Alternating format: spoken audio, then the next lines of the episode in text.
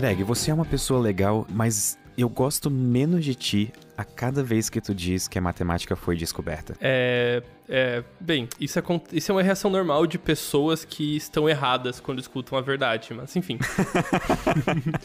mas, Pedro, eu acho que se a gente vai ter uma discussão nesse nível, seria pelo menos bom a gente ter alguém aqui que seja mais envolvido da matemática do que nós dois. Eu Talvez concordo. um matemático ou uma matemática. Yeah. Bem-vindo ao Sinapse, Ju, a matemaníaca. Nossa, É. que honra estar aqui com vocês. É, inclusive, eu só queria elogiar o seu nome, que matemaníaca soa muito legal. Ai, obrigada. Eu É. posso fazer um, um comentário sobre matemaníaca? Por favor. Por favor. Eu acredito que tem muitas pessoas que escutam matemaníaca e associam com louca.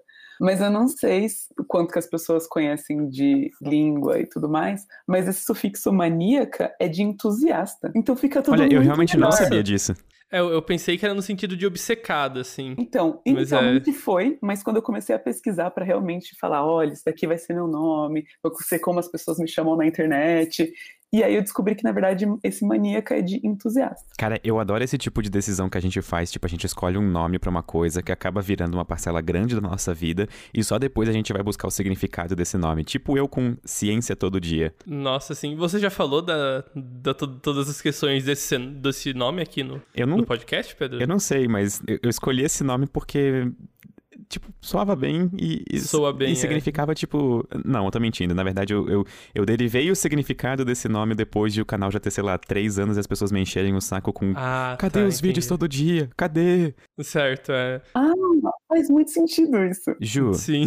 mas antes de a gente começar, Ju, só deixa teus arrobas aí, fala do teu canal. Ah, então é muito fácil achar Juju por aí, porque é a matemaníaca em todas as redes, todos os universos, é a matemaníaca. E basicamente eu tenho um canal para bater um papo sobre matemática. Então você não vai chegar lá e ver uma videoaula para passar numa prova, num vestibular, num concurso. Não é esse o meu objetivo. Já tem vários canais que fazem um excelente trabalho em relação a isso. No meu canal, a gente simplesmente vai bater um papo sobre a inutilidade da matemática mesmo. É, eu queria aproveitar então esse gancho aí maravilhoso para uma das questões que eu tenho. E, e, eventualmente a gente vai chegar assim na matemática descoberta ou inventada, até porque eu quero irritar um pouco o Pedro com esse assunto. Mas, mas tu já vai Mas, introduzir enfim. o assunto assim, Greg? Tu não vai nem chegar de É, mansinho? Não, não, não. Esse, esse não é o assunto da pergunta de agora. Ok. Só justificando. Tô É, é. que todo mundo aqui sabe, menos eu, a pergunta que vocês querem chegar. Não, na verdade, eu não sei a pergunta que o Greg quer chegar. É sempre assim. Não, é, é bem simples. É, é assim, quando que você decidiu que você queria fazer divulgação de matemática? Bom, gosto dessa pergunta. Vou começar dizendo que eu nem sabia o que era divulgação antes de começar a fazer o que eu faço hoje. Isso é um bom ponto. Certo. Porque o que acontece? Eu fiz licenciatura em matemática na USP. E esse curso, ele tem uma carga muito densa de estágio. Então eu ia seis meses, entrava numa escola. Eu conhecia alunos, professores, coordenação, e eu criava laços, eu entendia a necessidade daquela escola e eu ia embora, depois de seis meses, para uma nova escola.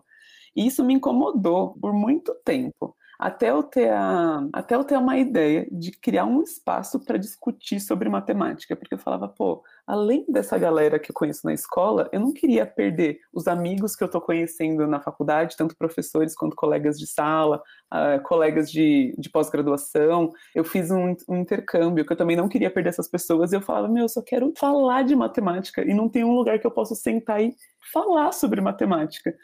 E aí meus amigos começaram a me encorajar a fazer vídeos para o YouTube. E na real, quando eu comecei, eu só sabia que o YouTube existia e que tinha o PC Siqueira lá dentro. Eu não fazia a menor ideia do que era postar com frequência, ter um canal. E quando eu descobri que as pessoas tinham uma comunidade e elas tinham espaço de responder comentários, eu falava, é isso, entendeu? Eu vou lá, vou bater um papo, mostrar matemática da forma que eu vejo, porque se eu vejo matemática e eu gosto dela, pode ser que as pessoas só estejam vendo matemática de um jeito diferente, por isso que elas não têm uma experiência positiva com ela. Não, então, eu te garanto que as pessoas estão vendo de um jeito diferente, porque matemática no ensino médio é ensinado de um jeito muito, sabe... É, a, o jeito que matemática é feito no ensino médio e, por consequência, como ele é pensado pela maioria das pessoas que só passou pela educação básica, ou até muitas pessoas que, sei lá, coisa do pessoal que fez engenharia, por exemplo, é muito diferente do jeito que matemáticos veem em matemática. É outra, outro mundo, sabe? Com certeza, com certeza. E aí eu falava, provavelmente as pessoas entendessem o que, que faz um matemático, além de dar aula, que é o que elas colocam como premissa logo de cara, talvez elas gostassem, elas tivessem uma experiência positiva com ela, né? Eu acho meio bizarro, porque é, um, é, basicamente uma grande construção social de que a gente é incapaz, de que matemática é para um grupo bem seleto de pessoas, é... para gênio, eu não sei, as pessoas criam isso e a gente reproduz isso desde muito cedo. Eu acho que uma coisa que eu posso acrescentar aqui é uma experiência de sala de aula que eu tenho, eu dou aula para crianças de 5 a 12 anos. E em uma das turmas é, entrou uma menina para conhecer, né? Ela tinha cinco anos. E era uma sala que só tinha alunas meninas. Uma grande coincidência. E, para ser sincero, eu nem tinha reparado nisso. Até que a aluna que estava ali para conhecer levantou a mão e falou: Ju, por que só tem meninas na, aqui nessa sala? E aí eu falei: Nossa, muito bem reparado, não tinha né, nem percebido, mas que legal. Não, aqui não é uma escola só para meninas, mas que bom que a gente está aqui, que a gente vai aprender uma com a outra, né? Que a gente vai resolver problemas juntas. E aí ela disse: Eu sei que você está mentindo para mim. Menina precisa de reforço de matemática. Nossa. Ela tem cinco Feels anos. Bad. E ela não só internalizou isso, como ela já verbaliza essa ideia. Então, o que, que ela está escutando na escola, dos colegas, da família? Que, que ela está escutando na televisão, na mídia, né? Ela está escutando de Sim. que ela não é capaz, entendeu? De que aquilo não é para ela. E isso é cruel demais. É, e matemática já tem um estímulo de difícil, ainda mais para pessoas que não são do, da, do, do, fenótipo certo e do sexo certo aí. Inclusive, sociedade. Eu acho, eu acho muito curioso que nos primórdios, digamos, do século XIX, quer dizer, no fim do século XIX, começo do século XX, é, mulheres dominavam, não que dominavam, mas tinha uma, uma, sei lá, uma quantidade extremamente expressiva Esse estigma nos... ainda não existia, né? Exato. isso, Mas isso foi construído de uma maneira muito rápida e bizarra, sabe? Foi e eu fico pensando, tipo assim, quantas grandes mulheres cientistas, matemáticas não existiram ao longo da história, até filósofos, digamos, e não foram, tipo, suprimidas porque tinham homens contemporâneos, sabe? Eu, eu fico meio triste com isso. A matemática a gente não perdeu por conta de preconceitos como esse, né? Acho que tem vários Sim. filmes que deixam isso claro hoje, quando a gente fala sobre o jogo da imitação, né, com Alan Turing, e teve todo um preconceito pela, por ele ser homossexual, quando você vê o Além, Estrelas Além do Tempo, que retrata eu acho que esse é um bom exemplo do que você estava dizendo, Pedro, porque mulheres eram computadores, porque era visto como uma categoria que não precisavam de homens ali trabalhando em cima daquilo, né? E hoje, quando você fala de ciência da computação, você fala, você vê basicamente o um ambiente é... masculino, né? Então é muito engraçado como essas coisas vão tomando proporções mais significativas dentro da sociedade e cada vez mais a participação feminina some. Enfim, estamos aí para quebrar um pouco desses estigmas também. Não, e, a, e, até eu acho muito legal a tua proposta com o canal, porque antes de te conhecer, eu não conhe eu nunca tinha reparado também, mas eu não conhecia nenhum canal de, entre aspas, divulgação científica. Eu coloco essas aspas porque eu também não me considero divulgação científica, sabe? É meio que falar sobre curiosidades e o tecido que constrói a realidade de uma maneira empolgada e atraente, sabe? É isso que eu defino nos nossos canais, por exemplo. E uhum. isso, isso é uma coisa que também me incomoda, por exemplo, em áreas como filosofia, sabe? Não existem canais desse tipo em filosofia. Matemática no YouTube as pessoas pensam que é videoaula, só que elas conhecem um canal que nem o teu, por exemplo, elas vê que não. E eu acho isso bacana. Parabéns. Obrigada. Eu, eu queria acrescentar que é muito difícil, assim, o, o, lugar que eu tô hoje, porque eu já escutei, por exemplo, outras pessoas que fazem divulgação científica, né? É, falando sobre, ah, eu comecei a dizer no meu canal, nos meus vídeos, o que as pessoas queriam saber, só que elas não tinham acesso àquela informação. E aí eu parei para pensar que se matemática é ciência, a partir dessa premissa, eu não estou falando de coisas que as pessoas querem saber, porque anterior a isso as pessoas acham que elas não são capazes de fazer matemática. É, então... eu, acho que a, acho que uma divulgação de matemática tem que começar a ter antes, porque a maioria das pessoas nem sabe exatamente o que, que mate, com o que matemática é feita, sabe? De onde que sai. Hum a matemática. Quanto ciência é um pouco mais óbvio isso. É, inclusive, várias pessoas acreditam que matemática é ciência, né? Tô brincando. É. Não, ou, ou, que matemática. É, eu acho que o, misconce... o... o pensamento errôneo comum é que matemática é, é fazer conta, né? Matemática é resolver problemas de continha ou coisas parecidas. E que matemática a nível superior é fazer contas difíceis. É, nossa, é, é basicamente, Júlia, você é matemática? Então quanto que é a raiz de 3.432? É... Meu Deus do céu, o que tá acontecendo aqui? Eu sou, eu sou matemática, não computador, né? Cara, sabe, sabe que isso é uma coisa que me incomodou por muito tempo é, na minha carreira? Porque, tipo assim, tá, eu tenho um canal de ciência que eu falo sobre várias coisas diferentes. Então, às vezes as pessoas chegam para conversar comigo e elas me perguntam coisas muito específicas, tipo, qual que é o raio de Schwarzschild de um buraco negro com a massa da Terra, sabe? E eu não sei esse tipo de informação, eu tenho que parar É, e... é uma bola de golfe nesse caso, Pedro. Greg, tu acabou de me deixar mais mal ainda. Perdão. Mas a questão é que é, eu acho que como as pessoas só assistem, sei lá, 10 minutos de um vídeo extremamente polido e bem preparado e acabam inferindo que eu sou 100% aquela pessoa, tipo, eu não guardo todo aquele conhecimento para sempre. Eu tenho 150 vídeos, é impossível de lembrar de todas as informações que eu dei nos meus vídeos, sabe? Enfim, só tô Sim. jogando aí o dilema na roda. Sim, eu acho é. que isso é muito de como a gente faz ciência e como a gente divulga ciência, né? Porque eu acho muito louco porque as pessoas acham que resolver, tipo, demonstrar um teorema foi de uma hora para outra, vi uma pergunta e já logo respondi, porque a gente só vê a resposta, né? A gente só divulga o resultado, mas ninguém viu quanto que o matemático passou tempos e tempos discutindo e estudando para chegar na resposta daquele teorema. Então, acredito que isso também aconteça com pesquisas das outras áreas, dentro de um laboratório, quanto de teste não foi feito, mas no final das contas o que é passado é só a resposta, não é o processo. Eu acho que esse é o momento perfeito para introduzir aqui aquele livro do Russell, acho que é Principia Matemática, né?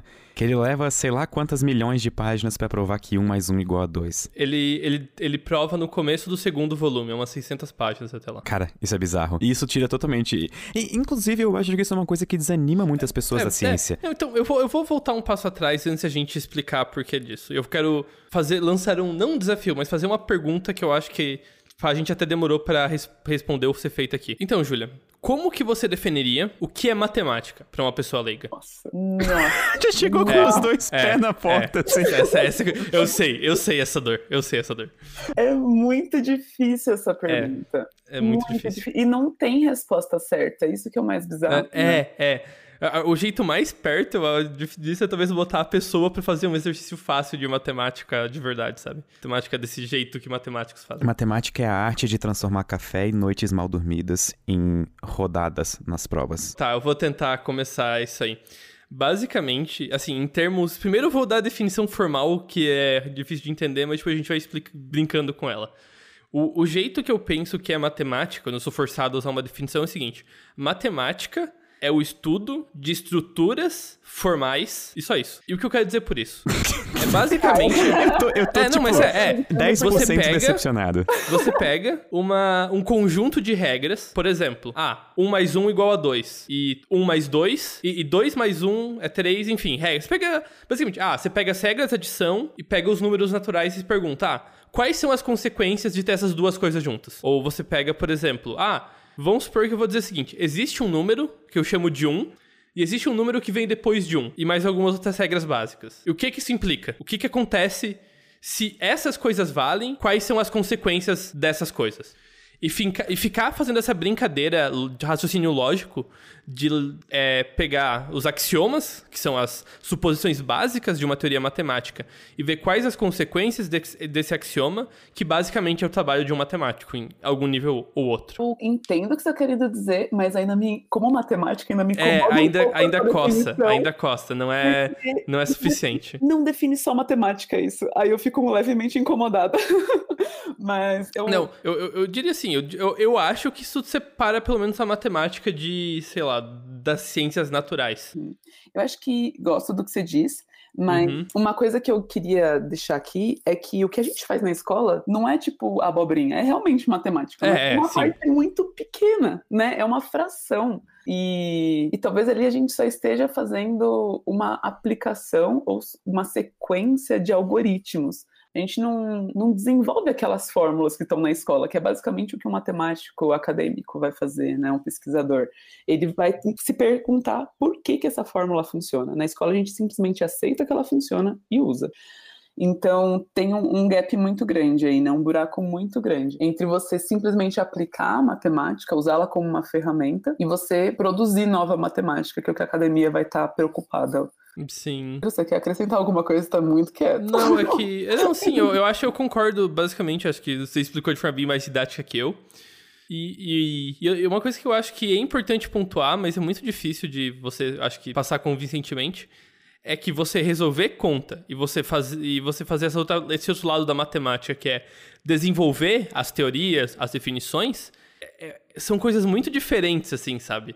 E a sensação da brincadeira é muito diferente. Eu até tenho uma história curiosa sobre isso que certo dia eu estava ainda ainda tipo assim no começo do curso de física, não no começo, terceiro semestre por aí, que já estava com umas matérias um pouco mais difíceis.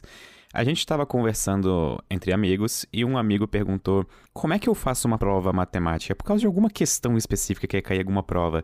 E eu lembro que as cinco pessoas que estavam na mesa, ninguém sabia responder, sabe? Tipo assim, ah, a sim. gente tava fazendo física, a gente usava aquilo, tipo assim, praticamente a todo momento, só que a gente nunca se preocupou muito ou aprendeu a formalização, sabe, de uma prova matemática. Tipo, como que eu posso considerar uma coisa um resultado final, uma coisa verdadeira? Vocês gostariam de dar alguma resposta, por exemplo? Eu, que, eu fiquei curiosa para saber uma coisa, porque quando eu faço um curso de cálculo na matemática, a gente não vira a página até entender porque, por exemplo, exemplo, a regra da cadeia funciona, sabe? A gente demonstra isso, a gente basicamente faz encadeamentos lógicos para chegar na regra da cadeia. E depois, quando a gente chega lá, a gente fala: show, era isso que a gente queria. A gente talvez nem use muito ela depois. Sim. sim. eu acho que o, o, engenheiro ele vai ter uma, um cálculo que vai ver exatamente o que eu vejo, mas com uma proposta diferente. Eles vão falar: isso daqui é a regra da cadeia e você vai usar nesse caso, nesse caso, nesse caso. O que acontece na física? Não, a física é mais ou menos isso também, na maioria dos lugares. O cálculo básico é, em geral, bastante mecanicista, em que é computacional, né? Você resolve contas. Os cursos de bacharel, em geral, daí você acaba entrando em coisas mais demonstrativas quando você chega em mecânica quântica, métodos de física matemática. Ok, mas eu só é uma, fazer uma, uma morte lenta e dolorosa. Que no meu bacharelado em física, meu cálculo 1 foi feito com uma turma da engenharia. E só para deixar a Ju com o pâncreas retorcido, eles ensinaram um método da cadeia pra gente como sendo o famoso método do chuveirinho. E eu acho isso incrível. Inclusive, o professor se deu, se deu o trabalho de desenhar um chuveiro em cima, tipo assim, da, da coisa que a gente tava fazendo a regra da cadeia. Sensacional, recomendo. Sensacional. Ah, eu, eu acho que eu não tenho nada a dizer sobre isso. Só Sim, dor. Então. A gente pode ir pra uma discussão mais leve agora. Eu queria voltar pra discussão de se matemática foi criada, quer dizer, foi descoberta ou inventada. Acho que, acho que é uma, é uma ideia interessante aí. Acho que chegamos nesse ponto. Ok, primeiro, antes, antes de a gente só desenvolver nossas opiniões, eu gostaria de ouvir de cada um de nós só foi inventada ou descoberta? Eu vou começar comigo. Eu acredito que foi inventada. Você, Ju? Descoberta. descoberta. Tá, então eu vou de descoberta também, só porque eu quero irritar o Pedro. Oba! Dois contra um, vamos ver quem se Não, sai eu, eu tava aqui. Com, eu tava com medo que eu ia cair no dois contra Na um. verdade, aqui, isso é enfim. é desvantagem, mas só deixa eu explicar então o meu reasoning, a minha, minha linha de Não, não, calma. Ok, calma. ok, calma. Antes eu quero ter uma. Eu acho que existe uma pergunta que precede essa. Meu Deus do céu! Eu também acho, eu também acho. Que, o que é. O que você, o que você significa por inventada ou descoberta? Como é que você separa as categorias? Então, só antes disso, Greg, eu quero saber o que é matemática. Tipo, o que a gente está definindo como ah, matemática? Aham, uh -huh. é, boa. Ah, boa. Ah, então, ó. A escrita, sabe? O que, que é matemática? Senão a gente não consegue nem sair do lugar. Então, então eu vou até voltar para uma pergunta anterior, acho que do Pedro, que ele perguntou: ah, como você faz uma demonstração matemática? E o começo é justamente isso você define precisamente o que você significa por cada coisinha. Você não deixa nada vago. Tanto é que a gente tem a necessidade de fazer axiomas, né? Porque a gente é. tem que sair de algum lugar. Então, é, exatamente. A gente coloca ali algumas vamos dizer assim, sentenças curtas e precisas que não se não impliquem uma na outra, porque senão não é uma base axiomática confiável, né? Tem uma, algumas coisinhas que precisa seguir para isso ser uma base axiomática, e a partir desses axiomas a gente vai começar a manipulá-los e chegar em outras implicações. Um ponto ser adimensional é um dos axiomas, correto? Isso foi escrito antes de Cristo, lá em Euclides. É, isso é Euclides. Então, é só pra, só pra deixar meio que um contexto pro pessoal que nunca trabalhou com axiomas. A última vez que eu usei eles, na verdade, foi em álgebra linear, então eu tô meio em desvantagem aqui. Não, tá tudo bem. ah, ó, uma, uma, eu vou só dar uma citada em alguns alguns axiomas de Euclides aqui que é meio engraçadinho, né? É, coisas que são iguais a uma mesma coisa são iguais entre si. Uhum. Isso pode parecer besteira, mas na verdade isso é extremamente é, necessário. Você não tem como provar isso, sabe? Parece que devia ser verdade, mas não existe uma demonstração clara. Então você diz que é verdade. E você, se você não diz que isso é verdade, da onde você vai começar a é... provar as coisas? Precisa estar tá dito isso em algum lugar. O todo é maior do que qualquer uma de suas partes, por exemplo. Acho que é legal dizer que isso são, é uma sugestão de base axiomática dada por Euclides lá nos elementos antes de Cristo e tudo mais. Mas o legal é dizer que a matemática não é feita só de uma base axiomática. Então, a teoria dos conjuntos, inclusive, ela tem duas bases axiomáticas muito fortes, que é de Zenão e de Peano. Inclusive, é daí que vem a discussão se o zero é ou não é natural, porque são bases axiomáticas diferentes, que partem de axiomas diferentes, que em uma delas o zero é considerado natural, na outra não é considerado natural e elas chegam na mesma matemática que a gente desenvolve hoje. Isso é muito louco. Sim, isso é muito. Juto, é, aproveita e compartilha a história de quando tu fez essa pergunta pro vencedor da Fields. Meu Deus, isso foi muito legal. tá, lá no canal, como eu disse, eu falo de uma matemática muito inútil. O que isso significa? Significa que eu não vou te ensinar a pagar a conta no final do mês, a calcular quanto de piso que você vai usar na sua casa para fazer uma reforma. A ideia é que a gente vai simplesmente fazer uma masturbação mental em cima de alguns problemas. É isso. E uma das coisas que eu gosto muito é fazer as perguntas filosóficas desse tipo de se matemática é criada descoberta, se matemática é linguagem ou ciência, o que, que é um número. E uma dessas perguntas que eu me interesso muito é se o zero pertence ou não ao conjunto dos números naturais. Bom, eu tenho essas perguntas na manga e eu faço elas para todas as pessoas que eu encontro no mundo. E eu encontrei com os medalhistas Fields no ICM uh, 2000 e 18, isso, tava confirmando, é isso mesmo. Isso no mesmo, ICM, é 2000 e ano passado. 2000 e ano passado. Então, fiz essas perguntas no ICM 2018 para os medalhistas Fields. Então, o que, que significa medalhistas Fields? Uh, rola um evento que é uma grande festa da matemática do mundo inteiro, que os matemáticos se reúnem para poder falar o que está acontecendo em cada área, porque cada um vai para um mundo tão específico que, tipo, o geômetra não faz ideia do que o algebrista está fazendo. Então, há esse momento de quatro em quatro anos que vai rolar uma divulgação entre os próprios matemáticos e vai fazer com que matemáticos de áreas bem específicas, de lugares distintos do planeta Terra, vão se encontrar no mesmo lugar para poder, enfim, discutir as questões que são pertinentes para eles. E nesse grande evento acontece a entrega da medalha Fields e de outros prêmios também na matemática, mas a Fields é a mais conhecida porque é um prêmio equivalente ao Nobel, porque são premiados até quatro matemáticos que tenham feito uma contribuição significativa que revelou avanços né, para matemática com menos de 40 anos de idade. Então tem uma restrição, inclusive, de faixa etária que eu acho muito louca. E, enfim, ocorreu essa premiação e eu encontrei é, com eles e fiz essas perguntas, porque eu estava muito curiosa para saber se eles acreditavam, o que, que eles acreditavam, né? que time que eles torciam, se a matemática era criada, não. E aí o indiano que recebeu esse prêmio ano passado, quando eu perguntei se o zero pertencia ou não pertencia aos naturais, ele começou a rir. E ele falou: Desculpa, mas eu não vou responder essa pergunta porque eu já me enfiei em muita discussão feia por conta disso. É, o nome desse cara é o Akashai Venkatesh, que eu acho, né? Venkatesh, isso. Venkatesh, isso. É. E aí foi, foi muito engraçado. E aí eu fiquei conhecida lá nos corredores como a pessoa que fez a melhor pergunta pro medalhista Fields, porque imagina, né? Ele deve ter recebido, recebido um monte de pergunta de como você chegou na matemática, o que te inspirou para fazer o que você faz hoje. E aí chega uma maluca do cabelo cor-de-rosa e, meu, você considera ou não considera os dados naturais, né? Peguei. Muito bom. Minimamente deixei ele surpreso. Eu acho que esse é o melhor título, a pessoa que fez a melhor pergunta pro medalhista da Fields. nossa, nossa, é o título do podcast já, fechou. É... Obrigado por isso, eu vou colocar realmente esse como título do podcast. Fiquem à vontade. Certo, então, então voltando à nossa discussão aí, porque eu sei que o Pedro não quer deixar essa passar. É, a gente vai ter que então acordar uma definição para matemática aqui. Peraí, vocês vão ter que acordar uma definição para matemática, eu já tenho uma. Então, qual, qual, então vá, a gente tá discutindo nos seus termos. O que que você diz por matemática? Eu, eu tava blefando. Sabe por quê? Porque eu, eu, penso assim, se você está falando da linguagem, da escrita, né, do, da forma que a gente organiza a matemática no, como símbolos, é lógico que isso é inventado, né? No, se o alienígena vier até a Terra, ele muito provavelmente não usa esses mesmos símbolos que a gente vai usar. Mas o que me leva a crer que a matemática é descoberta é que eu acredito que a intuição de como vai desenvolver a matemática é a mesma, sabe? não necessariamente organizar da mesma ideia, a, da mesma maneira que a gente organiza aqui, mas eu acho que a gente com, vai convergir para o mesmo é. tipo de problema, entendeu? A gente vai acabar se questionando as mesmas coisas de otimizações, de correlacionar áreas.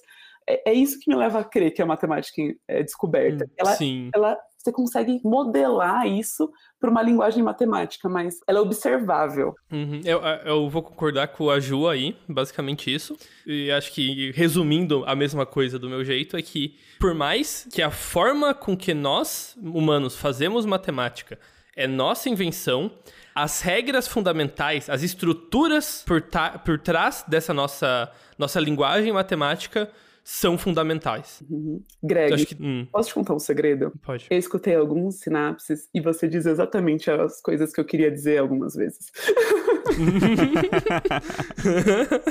Muito obrigado. Então, mas quando, quando é. eu me é. meto nessa discussão de se a matemática foi descoberta ou inventada, é, só lembrando que eu nunca tenho uma opinião final, eu sempre posso mudar de opinião. Mas quando eu faço essa questão e afirmo que ela foi inventada, eu acho que é porque eu interpreto a matemática mais como a matemática no sentido linguagem. Porque, ok, o nosso universo funciona de um jeito, ele parece seguir uma espécie de estrutura. Ele parece, tipo assim, ter algumas propriedades que são inerentes ao universo. Por exemplo, que uma unidade mais uma unidade são duas unidades. Só que na verdade isso é um exemplo fraco. Tipo, isso não, não, não fez sentido, na verdade. Esquece, deletem isso. O que eu acho é que quando a gente diz que a gente descobriu a matemática, é como se a gente estivesse afirmando que existe, por exemplo, na, sei lá, estrutura da realidade, seja lá o que eu esteja chamando de realidade ou definindo como realidade, um número 2 ou uma operação de Sim. soma. E Sim. eu não consigo concordar com isso. É, eu concordava com você até semestre passado, até que eu fiz um curso de mecânica avançada na pós-graduação. Eu achava que o universo não sabia o que eram números e não sabiam, sei lá, o que era número racional. Até que eu estava fazendo um curso de mecânica, mecânica newtoniana, e a gente precisou fazer uma pausa para discutir teoria de números abstrata, porque as órbitas dos asteroides no cinturão de asteroides dependem se a razão entre a massa deles com a massa do Sol é racional ou não. Isso é um ponto interessante. Queria agregar isso que eu estava fazendo o meu roteiro do zero aí e caí numa pesquisa de uma neurocientista que se desdobra em responder como que seres vivos, tipo animais, seres humanos, interpretam números. E eu achei muito curioso que ela disse que macacos e até mesmo abelhas compreendem o zero. É, eles têm a noção do nada. Que, como é que eles fazem para para tipo, atestar isso. Pois é. Eu li por cima, achei interessante, não consigo me aprofundar muito nessa ideia, mas o que ela conclui desse raciocínio é que, por exemplo, a gente tem a compreensão do nada, assim como alguns dos animais, mas só nós humanos conseguimos usá-lo como ferramenta e entendê-lo como número, propriamente dito. Então, ela até diz que crianças de até seis anos compreendem o que é o zero, mas não entendem o zero como um número. Então, se você perguntar para uma criança o que, que é menor, o zero ou o um, ela muito provavelmente vai te responder que o um é menor, porque ela entende o um como número, mas o zero ainda não. Isso me lembra daquelas épocas na escola em que a gente começa a aprender números negativos pela primeira vez, e aí tu demora, sei lá, uns cinco anos da tua vida para descobrir que menos um é maior do que menos dois, e falar uhum. isso on the fly, assim, sabe? Mas até voltando, eu queria só perguntar, por exemplo, pro Greg. Vamos pegar esse exemplo dos asteroides e da órbita deles.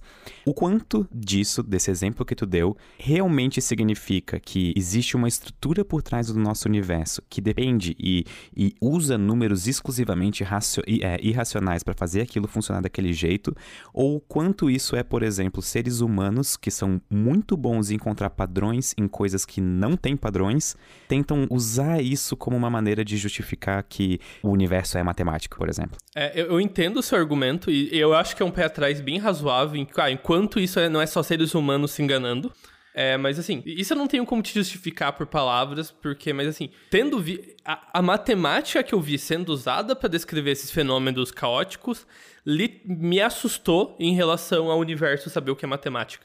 Eu não tô afirmando que o universo é fundamentalmente matemático por trás e que é, a matemática pode descrever o universo completamente.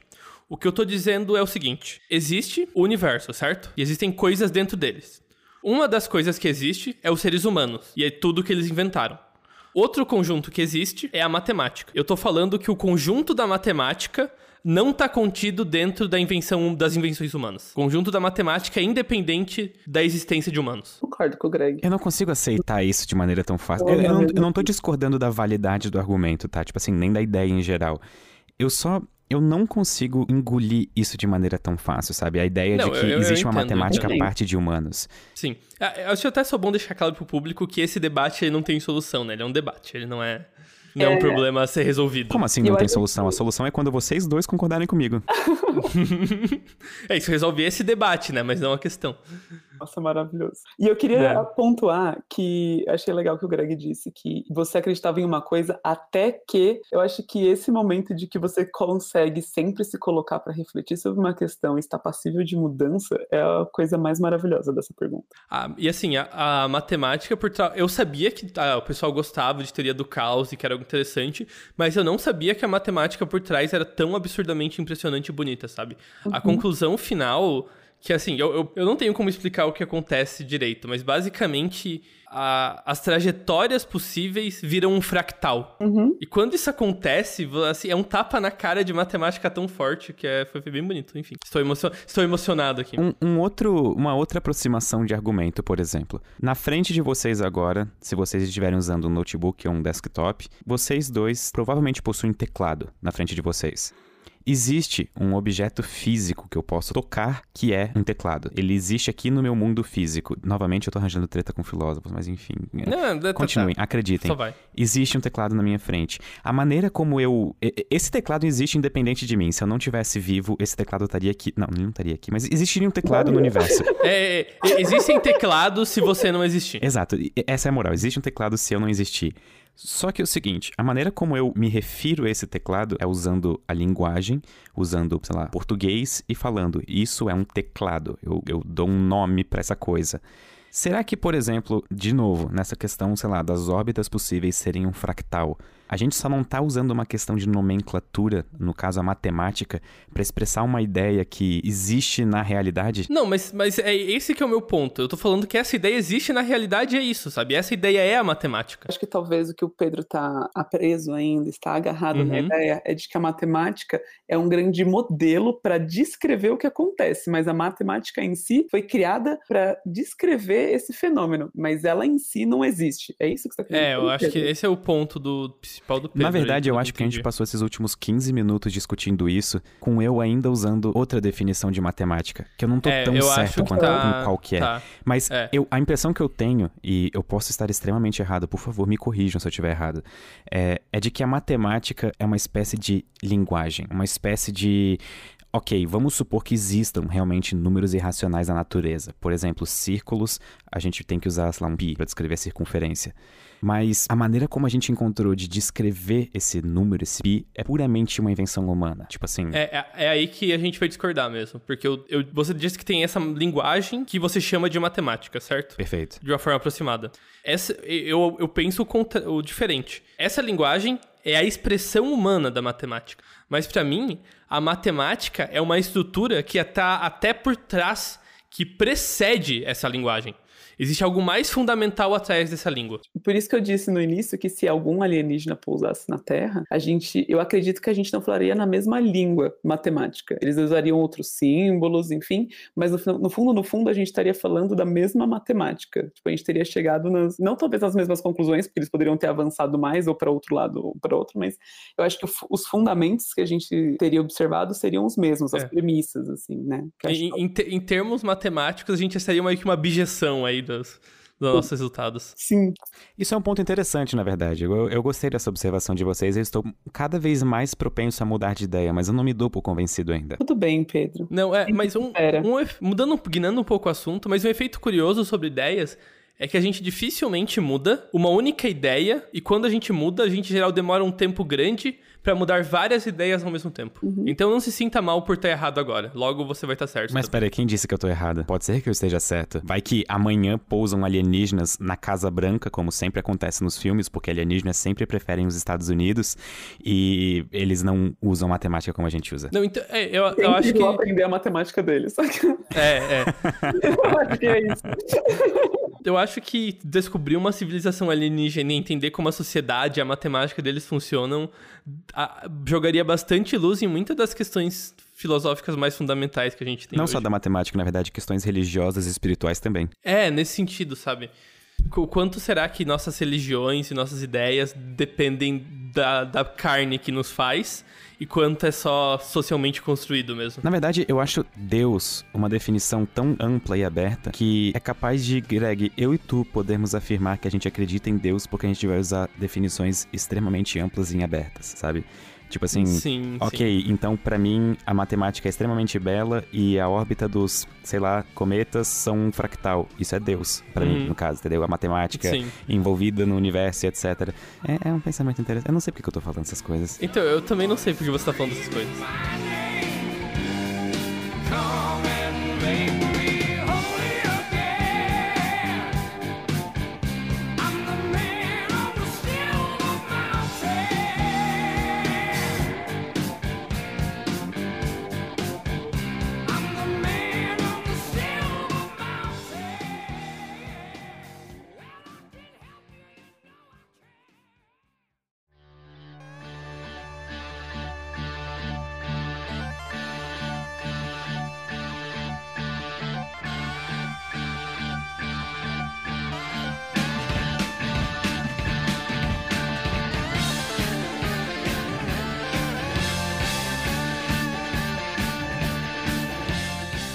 Ok, pessoal, eu acho que eu tenho uma solução pra gente resolver o nosso impasse sobre matemática ter sido criada, é, descoberta ou inventada. Eu sempre confundo. Uau.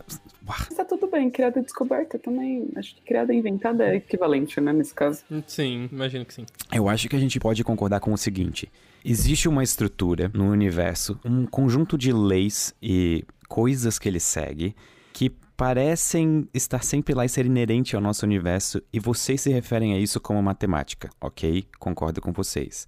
Mas a matemática como linguagem humana, como por exemplo x mais 1 igual a 3 que a gente usa para descobrir o resultado do x na equação, isso é uma linguagem inventada para representar Eu- coisas que existem no universo. Concordo. Isso. É, Yes! Yes! Vamos na ok. mesma página.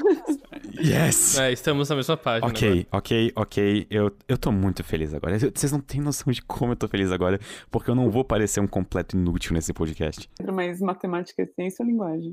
Ah, não.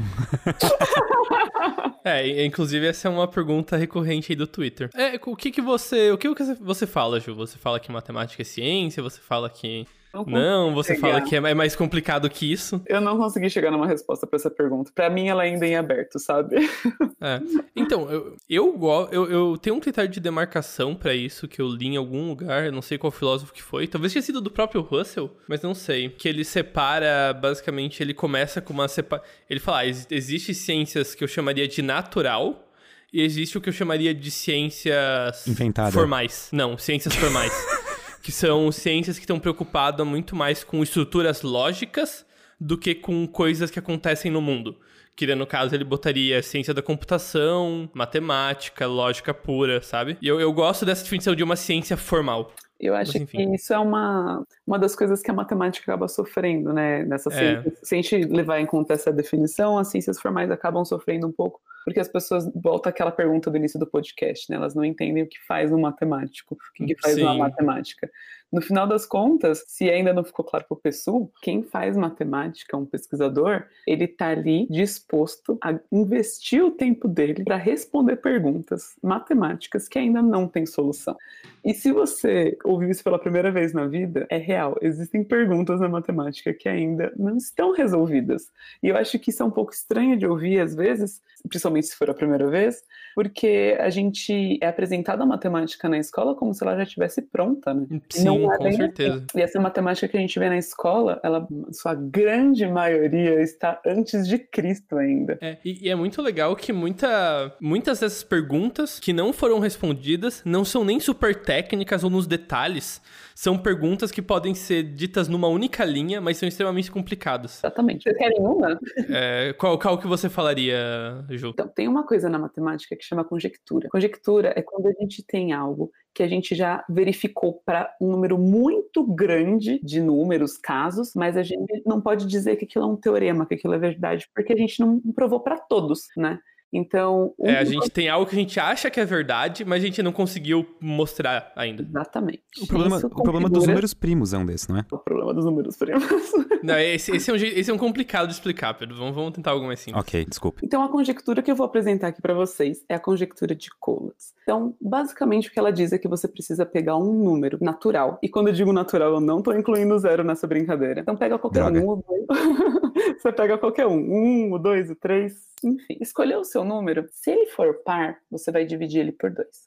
Caso ele seja ímpar, você vai multiplicar ele por 3 e vai adicionar 1. Você vai obter um resultado disso. E você vai fazer a mesma coisa com esse resultado. Então vamos supor que a gente está pegando o número 4. O 4 é par, então a gente vai dividir ele por 2 e isso vai resultar em 2. O 2 é um resultado par, então eu vou dividir ele por 2 novamente e vou obter o 1. E quando a gente chegar no 1, a gente para. Tranquilo, certo? Ah, e a conjectura, então Conjectura é. o seguinte: a Uhum. gente não consegue provar que para todos os números, em algum momento a gente vai chegar no 1. A gente já tem computadores rodando isso à beça, tem números até um número muito gigantesco que já foi provado de que funciona, mas não são todos os números naturais, porque o conjunto dos números naturais é infinito. Então, se não foi provado para todos os números naturais de que se você realizar essas operações, dependendo se ele for par ou ímpar, vai chegar no número 1, isso ainda está em aberto. Algo- É factível de alguém investir o tempo para tentar usar um argumento bom o suficiente para convencer de que essa conjectura é verdade. E Isso já foi testado para mais ou menos um bilhão de bilhão de números. Um Não na tá 18. bom, não é? É muito louco como nosso cérebro não. E todos voltam pro 1, mas é, a gente não tem uma prova definitiva que isso é verdade. Pode ter um. Provavelmente não tem, mas pode ter um contra-exemplo na, sei lá, perto de um número super, super enorme. É por isso que eu gosto da física. Deparados com esse problema, nós físicos simplesmente resolveríamos ele da seguinte maneira: considere que todos os números naturais voltem pra 1 e pronto, passa pro problema. É, se, se- valeu até um milhão, vale dali pra frente. Mas enfim. E, e tem até outra conjectura que eu gosto bastante, que é muito simples, que é a conjectura de Goldbach. Que ela basicamente fala, como dita pelo Euler, lá, que é um matemático famoso, que é todo número maior que 2 pode ser escrito como a soma de dois primos. Um exemplo, Por exemplo, por favor. 5 é 3 mais 2. 10 é 5 mais 5. É 13, provavelmente tem, mas eu não tô pensando aqui. 5 é mais 7 3 mais 2 mais 1 é. mais 1 mais 1 mais 1. Não, não, não. Tem que ser 7 mais algum outro número aí. Mas enfim, vocês entenderam o ponto.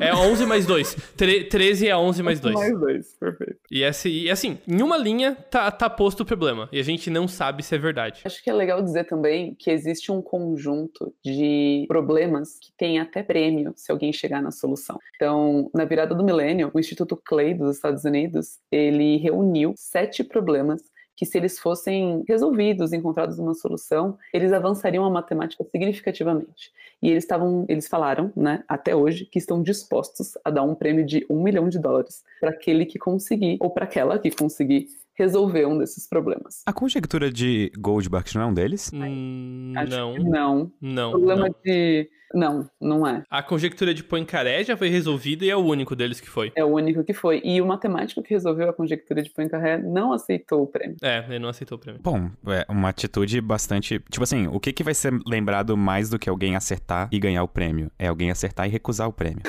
De fato, tem, tem isso também. Essa pessoa entrou pra história, entendeu? Mas tem umas fofoquinhas que dizem por aí que, na verdade, rolou uma briga de egos entre matemáticos, porque como que a gente descobre se a resposta dele é válida, né? Se não outros matemáticos olharem a Uhum. resposta e dizer que ela é correta.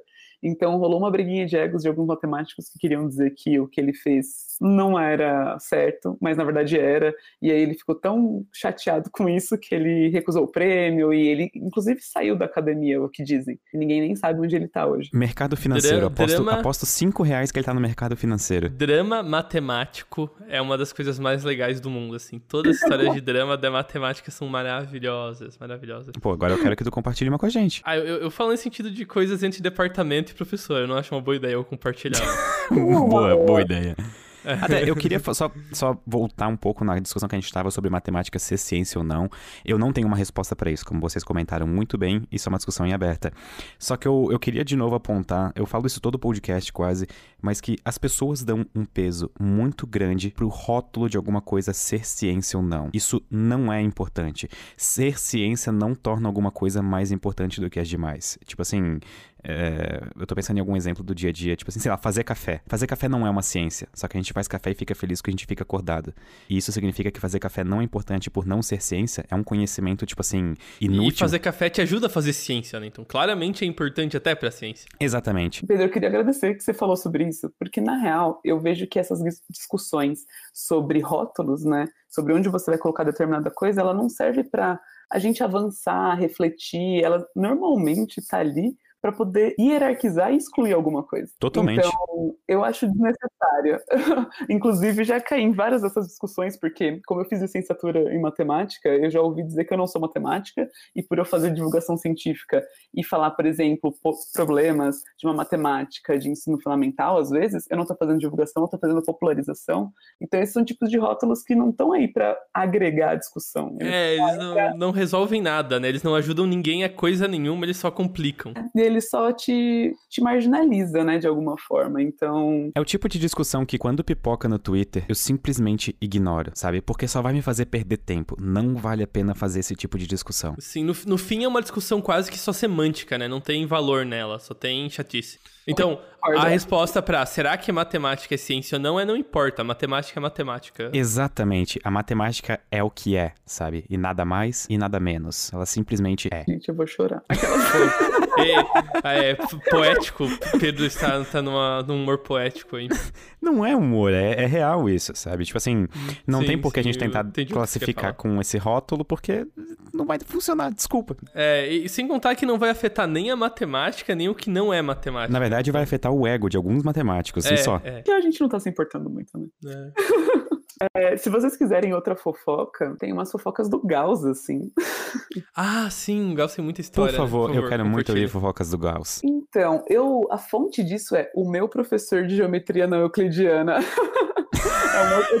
X9. uma grande fofoca mesmo. Quando eu estive nessa disciplina, a gente estava conversando super é, sobre outros tipos de geometria, né? Porque o que a gente estuda são as euclidianas que, que descrevem muito bem o que a gente vê aqui nesse zoom que a gente vive, né? Quando a gente vai muito próximo tipo, para um nível atômico ou para um nível é, astronômico, essas geometrias que a gente usa aqui não funcionam muito bem. Então tem outros tipos de geometria. E nesse curso, meu professor estava dizendo sobre. Ah, os matemáticos estavam nessa grande pira de descobrir outras geometrias e tinha um pai e um filho que, bom, fizeram avanços significativos nessa área, enviaram cartas para o Gauss, porque aparentemente ele era uma das referências na época, e Gauss nunca respondeu, mas tempos depois apareceu dizendo exatamente o que estava escrito na carta, sabe? então eu fico, fico triste em saber essas coisas, mas é o que rola. A galera dizendo pelos corredores por aí.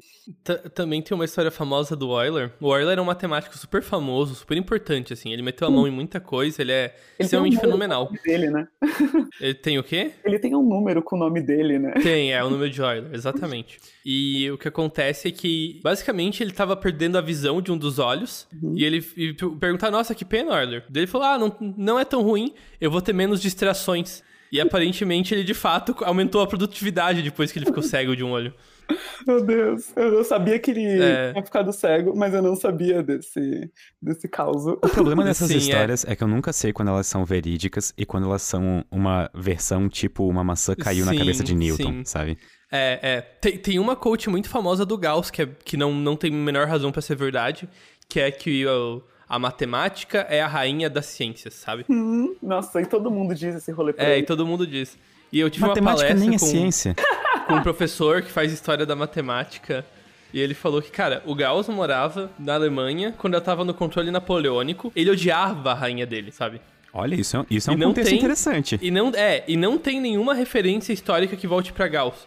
Todas as referências voltam pra um livro lá dos anos 60, que o livro referencia nada, sabe? Que a referência do livro não existe. É, fonte Águas Lindóia. Fonte da Galindóia. É, exa- exatamente, exatamente.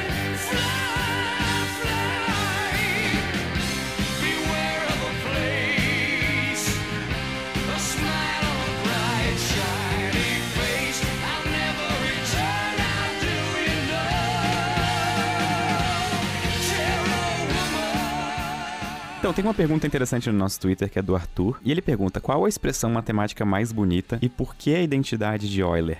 E na verdade eu não quero que essa seja a pergunta, eu só quero tentar. Eu nunca entendi por que, que as pessoas consideram a, a identidade de Euler tão magnífica. E eu gostaria de ouvir de vocês por que, que vocês acham ela tão magnífica? E se vocês concordam com a afirmação de que ela é a expressão matemática mais bonita? Acho que as pessoas se impressionam, né? Porque em uma única expressão, assim, numa única igualdade, a gente consegue colocar os números mais populares na matemática, que as pessoas mais usam, como o pi, o zero, o um, o próprio número de Euler. Então, as pessoas ficam impressionadas com isso, né? Sim.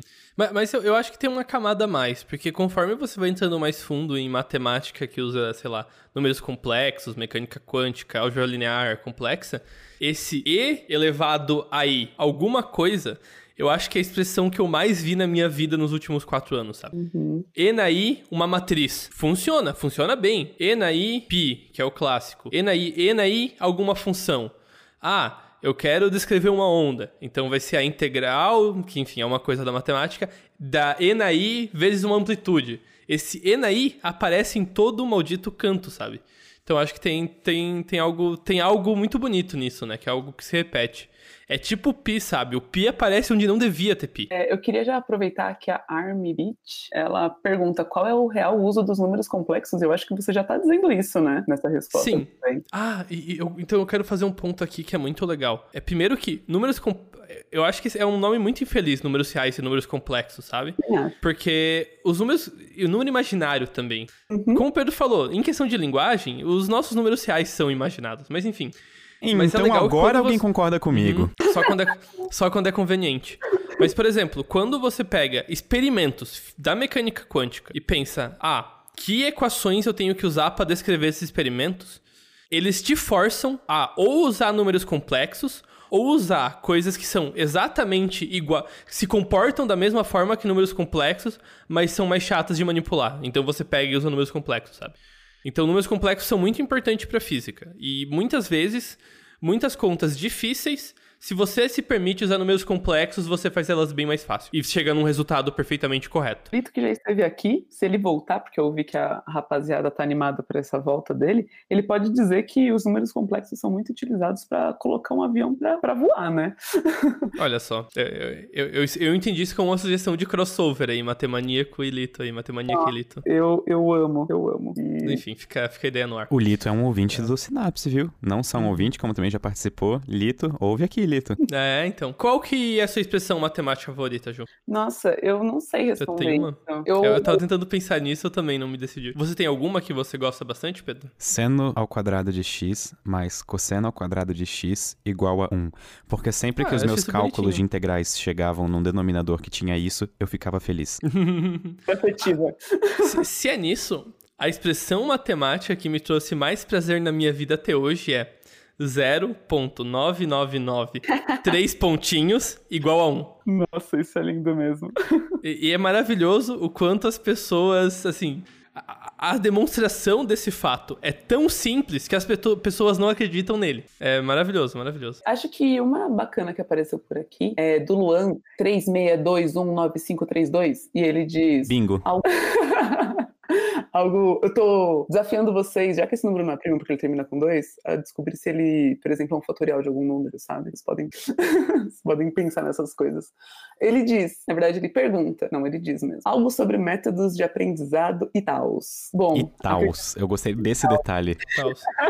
E, e, e 2pi. Eu acho que uma boa ideia talvez seja a gente compartilhar um pouco sobre como que cada um de nós aprende alguma coisa. Tipo assim, digamos que pintou uma prova amanhã sobre algo que a gente não domina nem um pouco. Como que vocês fazem pra estudar e se preparar pra isso? eu, Greg, você vai responder especificamente essa pergunta? Porque eu posso falar Hum, Não, por favor, Ju, por favor. Ah, porque eu, eu acho que mais importante do que isso é dizer que eu me formei em licenciatura em matemática, eu dou aulas hoje, mas o maior, ah, o maior benefício que a universidade podia me trazer é a capacidade de me sentir segura de enfrentar um novo desafio que eu nunca tinha enfrentado antes. Então, a faculdade de matemática ela não me ensinou tudo de matemática, ela me trouxe a capacidade de ver uma coisa difícil e falar, legal, isso é pra mim. Então eu vou sentar e eu vou pesquisar e eu vou procurar referências. Ela me, me deu todos, todos esses aparatos de fazer pesquisa, ir atrás da informação e construir esse conhecimento, porque eu acho que isso é o mais importante.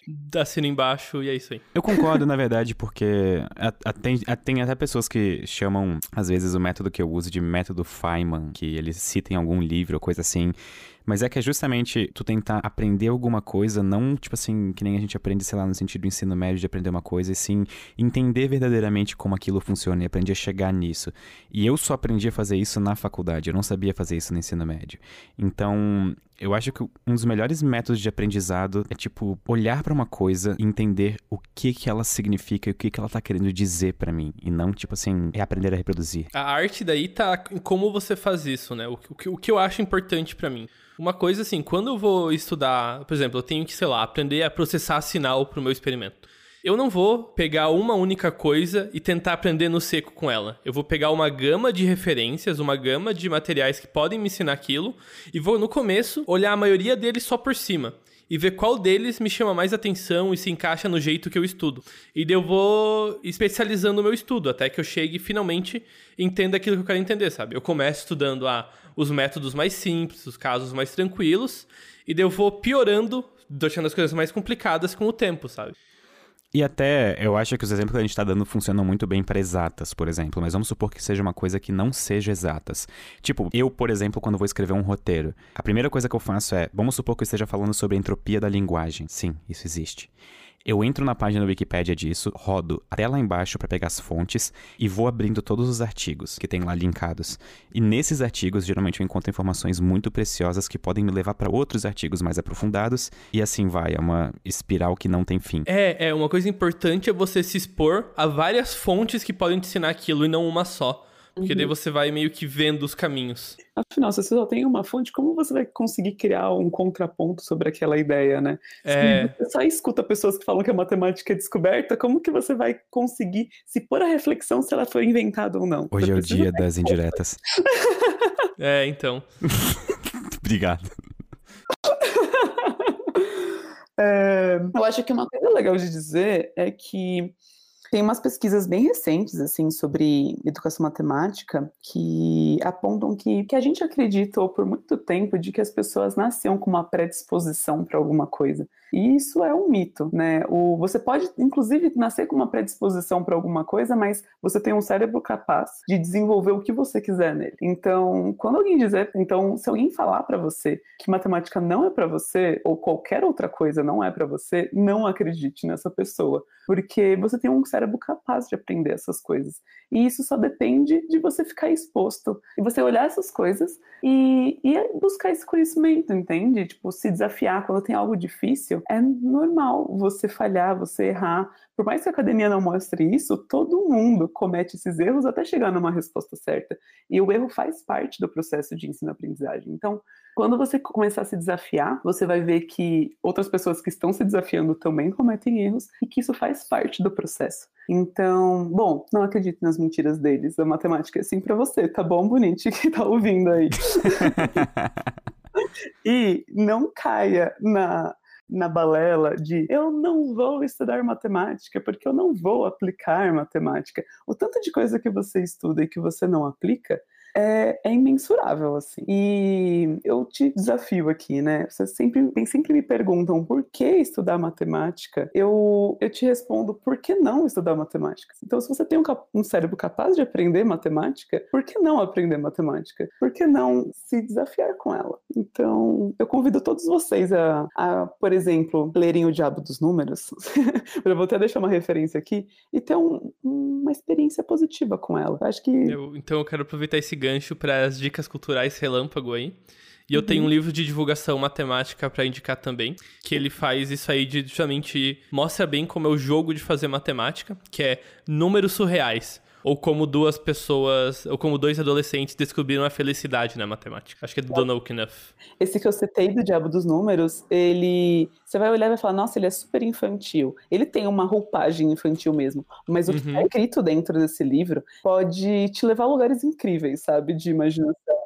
Então, ele basicamente fala sobre um menino, o Robert, que não tem uma experiência positiva com a matemática e que ele tá à beira de ser reprovado na escola. Só que ele fica tão noiado com isso que ele começa a sonhar com matemática e ele sonha com o diabo dos números, que é uma- um personagem que vai estar ali para ficar cutucando ele, fazendo perguntas e incentivando que ele pense em coisas surreais, assim. E a forma que ele apresenta essas ideias extremamente complexas, como o infinito, é, demonstrações, axiomas, tudo que a gente falou aqui é de uma maneira muito leve. Então, se você quiser começar por algum lugar, eu indico que você comece por esse livro, porque, enfim, ele vai ser muito fácil de ler, muito rápido de ler. Alguma consideração final? Quer deixar alguma indicação, Pedro? Eu tô pensando em alguma indicação, só que vocês deram indicações nichadas de matemática e agora eu tô em dúvida, porque faz tempo que eu não leio nada de matemática. Às vezes um vídeo, ou um canal, por exemplo. Eu quero indicar o livro Cálculo do Stuart, primeiro volume. Não, tô brincando.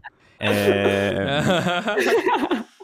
É, Um livro que eu já indiquei, na verdade, mas que eu tô gostando muito, muito, muito, muito, muito, muito, muito, é o livro Outnumbered, que fala sobre algoritmos e como eles enviesam a nossa sociedade.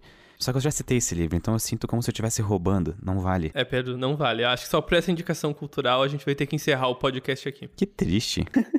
Ju, muito obrigado por ter participado com a gente hoje. Foi muito divertido.